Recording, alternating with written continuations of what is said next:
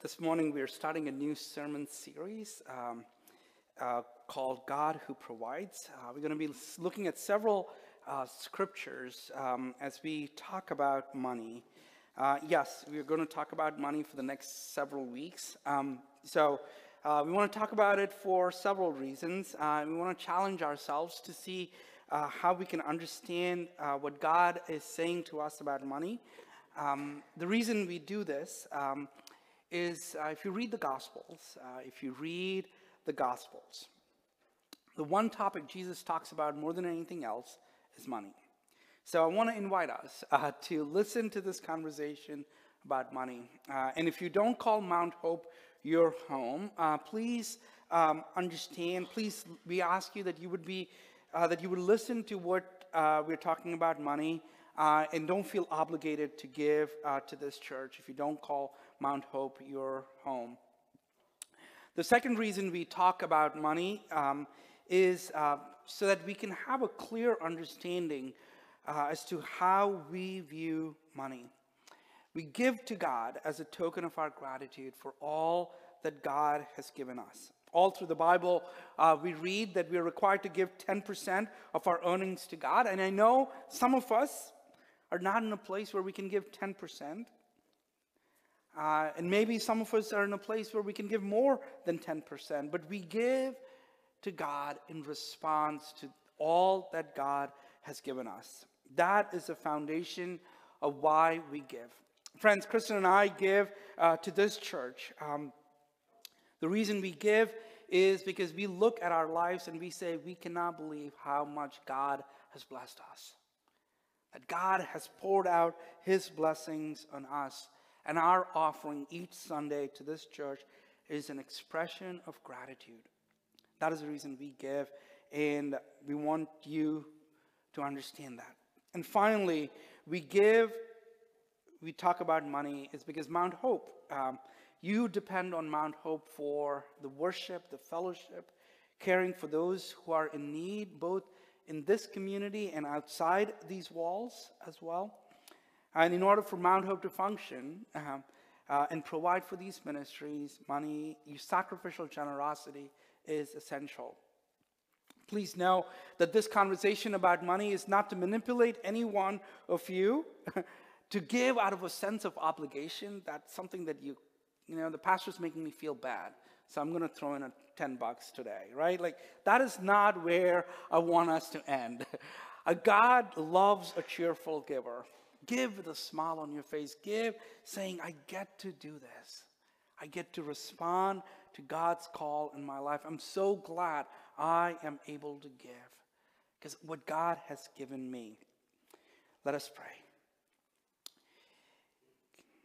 God, we ask that you would be with us today, that your word would come alive in our lives.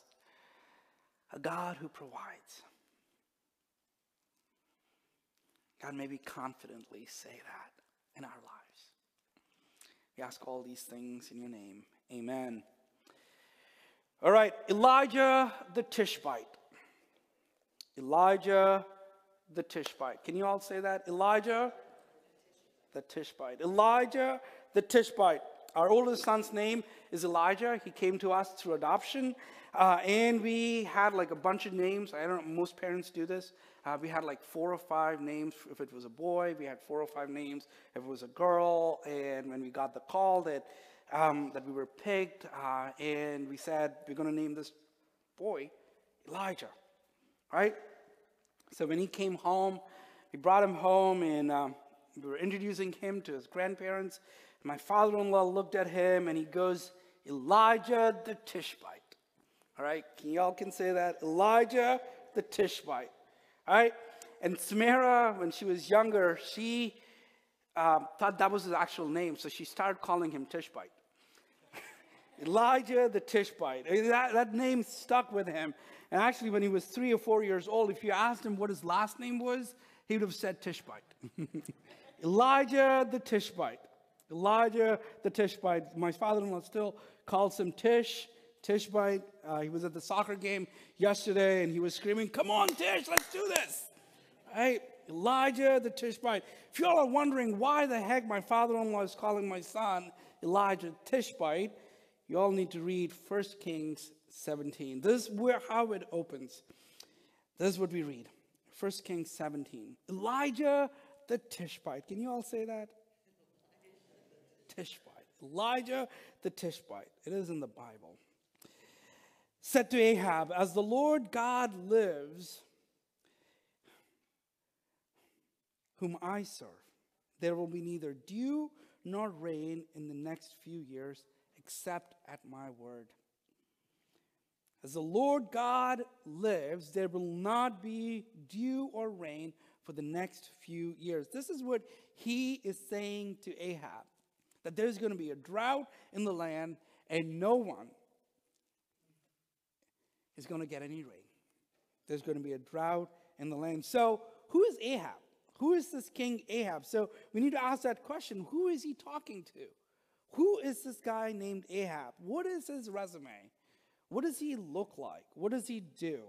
So, this is what we read in 1 Kings 16 um, about Ahab.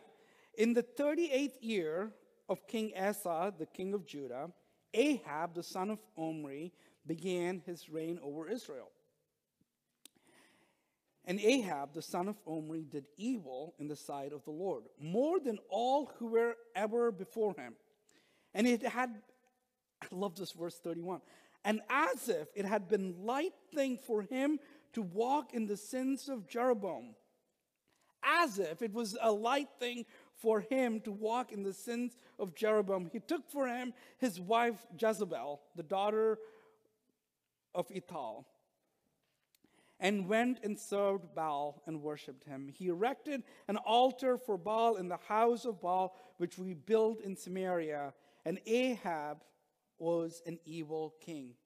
He did more to provoke the Lord God of Israel to anger than all the kings of Israel who were before him. This dude, Ahab, is evil. This is not a nice guy. Jeroboam was one of the worst kings ever. If you read about Jeroboam, you're like, oh my goodness, how is he a king? And the author of First Kings says, he was much worse than the worst guy we ever had. That is who Ahab is. Ahab is an evil person. He's an evil guy. He literally lifted an altar for Baal. You're not supposed to worship idols, but this guy not just worshiped it, he actually built an altar for Baal. This guy is not good news for the people of Israel. This guy is bad. And now Elijah is supposed to go before him and tell him some really bad news that there's going to be a drought in the land. And because there's going to be a drought in the land, that means a lot of people are going to be without food. That means a lot of people are going to suffer under this king's leadership. See, the, there are two kinds of prophets in the Old Testament prophets are not fortune tellers. They were not telling what the future is, but rather what the prophets were supposed to do is they were supposed to tell us how God's reign is supposed to look like.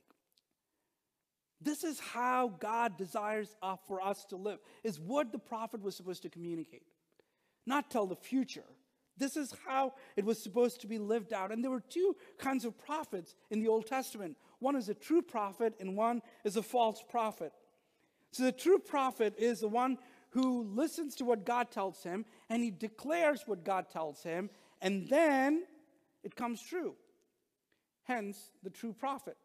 But a false prophet is one who says, hey, this is what's going to happen, and it doesn't come true. That's a false prophet. That, that, was, that was the litmus test. Did it come true or not? And then, if you're a false prophet, not only you lost your credibility for speaking on behalf of God, sometimes you were actually stoned to death. So Elijah kind of finds himself in a quan, uh, in this place, right? Like where he can't figure out what to do. Because if he goes and tells there's going to be famine for the next few years to an evil king, the king might get mad and kill him. Right? Does he trust God to do this? Or if it doesn't come true, the people around him are going to stone him to death. Does Elijah trust God in this moment? And friends, Elijah does trust God. He goes to the king and he declares that there is going to be a famine. He tells him there's going to be a famine. People are going to suffer. You are going to suffer. And this is what this is how God is punishing you, King Ahab. Is what Elijah tells him. And this would so after he tells that, this is what God tells Elijah to do. Verse 2. And the word of the Lord came to him, right? Like he goes and declares this in front of Ahab. And this is what God tells him to do next. The word of the Lord came to him Depart from here, turn eastward, and hide yourself by the brook, which is east to the Jordan, and you shall drink from the brook, and I have commanded the ravens to feed you there. See, the story gets much difficult for Elijah. When he goes and confronts the king, Elijah is told to run eastward and hide. He was supposed to camp outside by a brook so that he can save his life, run away from the city, and go away so the king cannot kill you. You need to run for your life. Sometimes when we do trust God and we do the right thing, I think we sometimes find ourselves in more trouble than we started. But when we obey God, we might face more challenges, and that's okay. Because God is still there with us. God is still there with us in the midst of our troubles. So Elijah starts living by the brook or the creek, and ravens bring him food and meat every day. And he's able to nourish his body. The God who called Elijah to speak against the king is now providing for him through the birds of the sky. This sounds strange and bizarre, and how could this be? But that is the God we worship. The God we worship is the God who provides for us. God was using birds of the air to care for Elijah. The God we worship, friends, is the one who provides for us.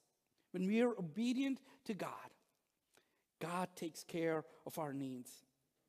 We don't know how long he stayed in this place, but eventually the brook dries up and he is told to, he's given another command, and that was what was read this morning. Elijah is told to go to a place called Zarephath, and there is a widow that is living in that place, and she will take care of you.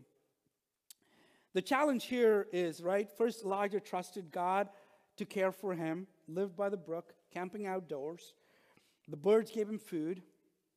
And now God is asking him to go hang out with a widow to care for him. This seems really difficult to do. Me personally speaking, for myself. All right, I'm going to repeat that. Me personally speaking for myself. Samira has been talking like this lately. I don't know if all the cool kids are doing it or not, but anyway, me personally speaking for myself. Like that is how, if she wants hers to hear her voice, she kind of puts all these words together. Me personally speaking for myself. Right, me personally speaking for myself, I think I would have trusted the birds of the air to provide food for me rather than a widow. The reason being is widows don't have a lot of money. In the Bible, whenever the, the, the, term widow is used, they are most likely people who don't own any property. They are without a lot of resources. Actually, the community around them is supposed to care for the widows and the orphans in the land. I would much rather trust the birds rather than a widow. Right? That is what I would do, me personally speaking for myself. But here we are. God tells Elijah, Go hang out by a widow, and I will take care of you. And this is what we read. Elijah uh, gets there gets to the widow's house, and this is what he tells her. And he called her and said, Bring me a water in a vessel that I may drink. That makes sense. The brook dried up. He had a long journey to go to. He finally got to the thing. I'm sure he's thirsty, right? And he called her and said, Bring me a little water in a vessel that I may drink, right? And then he adds this And as she was going to bring it, he called her and said, like literally, he goes to her house, says, Can you bring me some water? And she's walking away from him.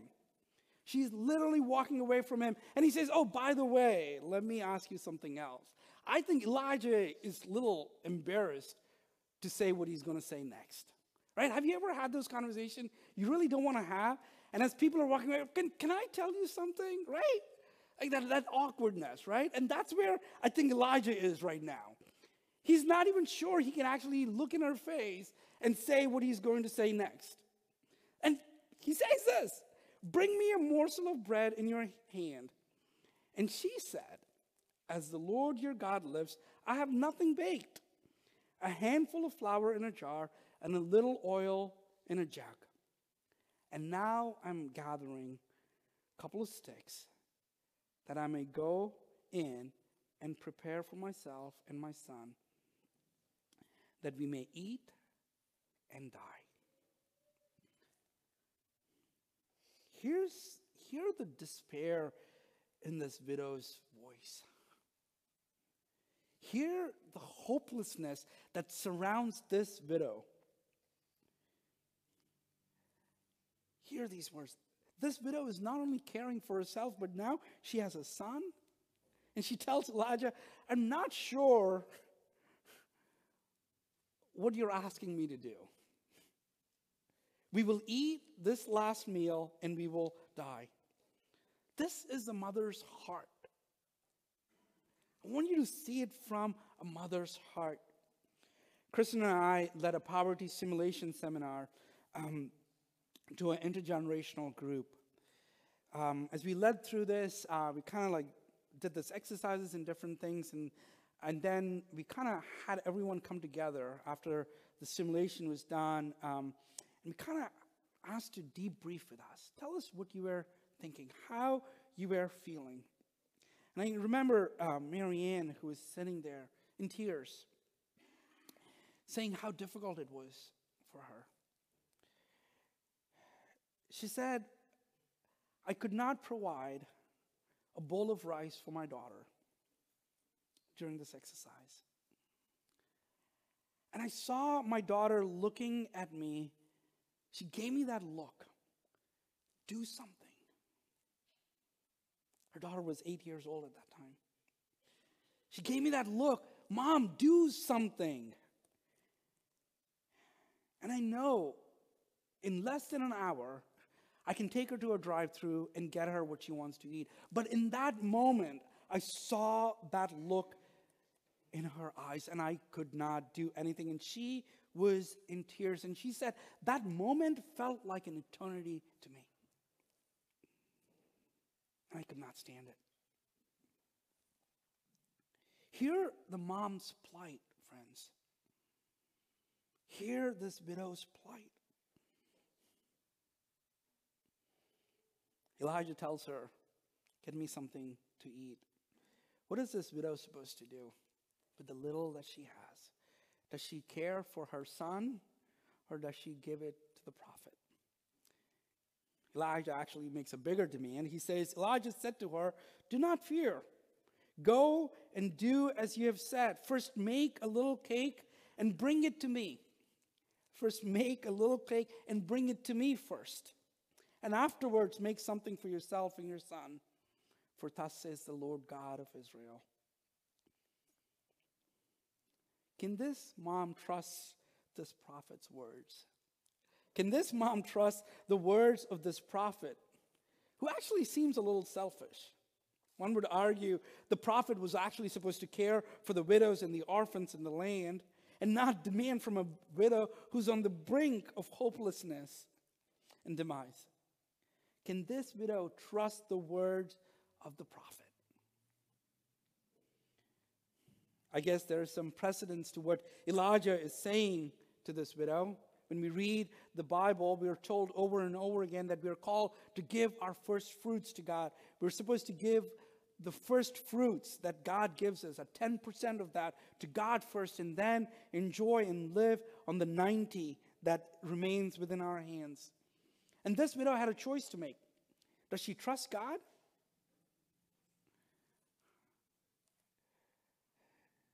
And she did. She did make something for the prophet. And then a miracle happened. She never ran out of flour, she never ran out of oil. During the entire time that Israel was experiencing famine, she, God provided for her. God continued to provide for her. She was able to feed the prophet and her family. Friends, this is the truth that so many I spoke to share. When we give, when we trust God and give, just like the widow did, God always provided for us. The question is can you trust God with your resources? Many times we can look at our resources that we have and we can have two attitudes. We can say what we have is not enough, or we can say God will provide for us. I want to share this with you. You cannot outgive God. You cannot outgive God. And this is exactly what happened in this story. When this widow trusted that God would provide for her, that she would trust the man of God, later her son falls sick and he stops breathing. There is no life left in him. And Elijah prays, and his son's life is restored. You cannot outgive God. God provided for this woman again. And this is what she says at the end. And the woman said to Elijah, Now I know that you are the man of God, and the word of the Lord is in your mouth is true. This woman declared that she believes in God. She believes in God's providing for her. In the midst of all the challenging times, she believed it. Friends, this morning I want to ask you I want to ask you do you trust God with all that God has given you? All that God has provided for you. Just imagine for a second how the story would have ended if the widow did not trust God, did not give first to God. I'm sorry, Elijah, I cannot give you food. I'm going to eat this with my son and die. Friends, when we trust God, when we trust God with our finances, we experience life in a new way. The challenge for us is are you willing to trust God? This morning, I want to invite Nicole Bascalia to come and speak uh, to us about her generosity in this church and what uh, she has learned.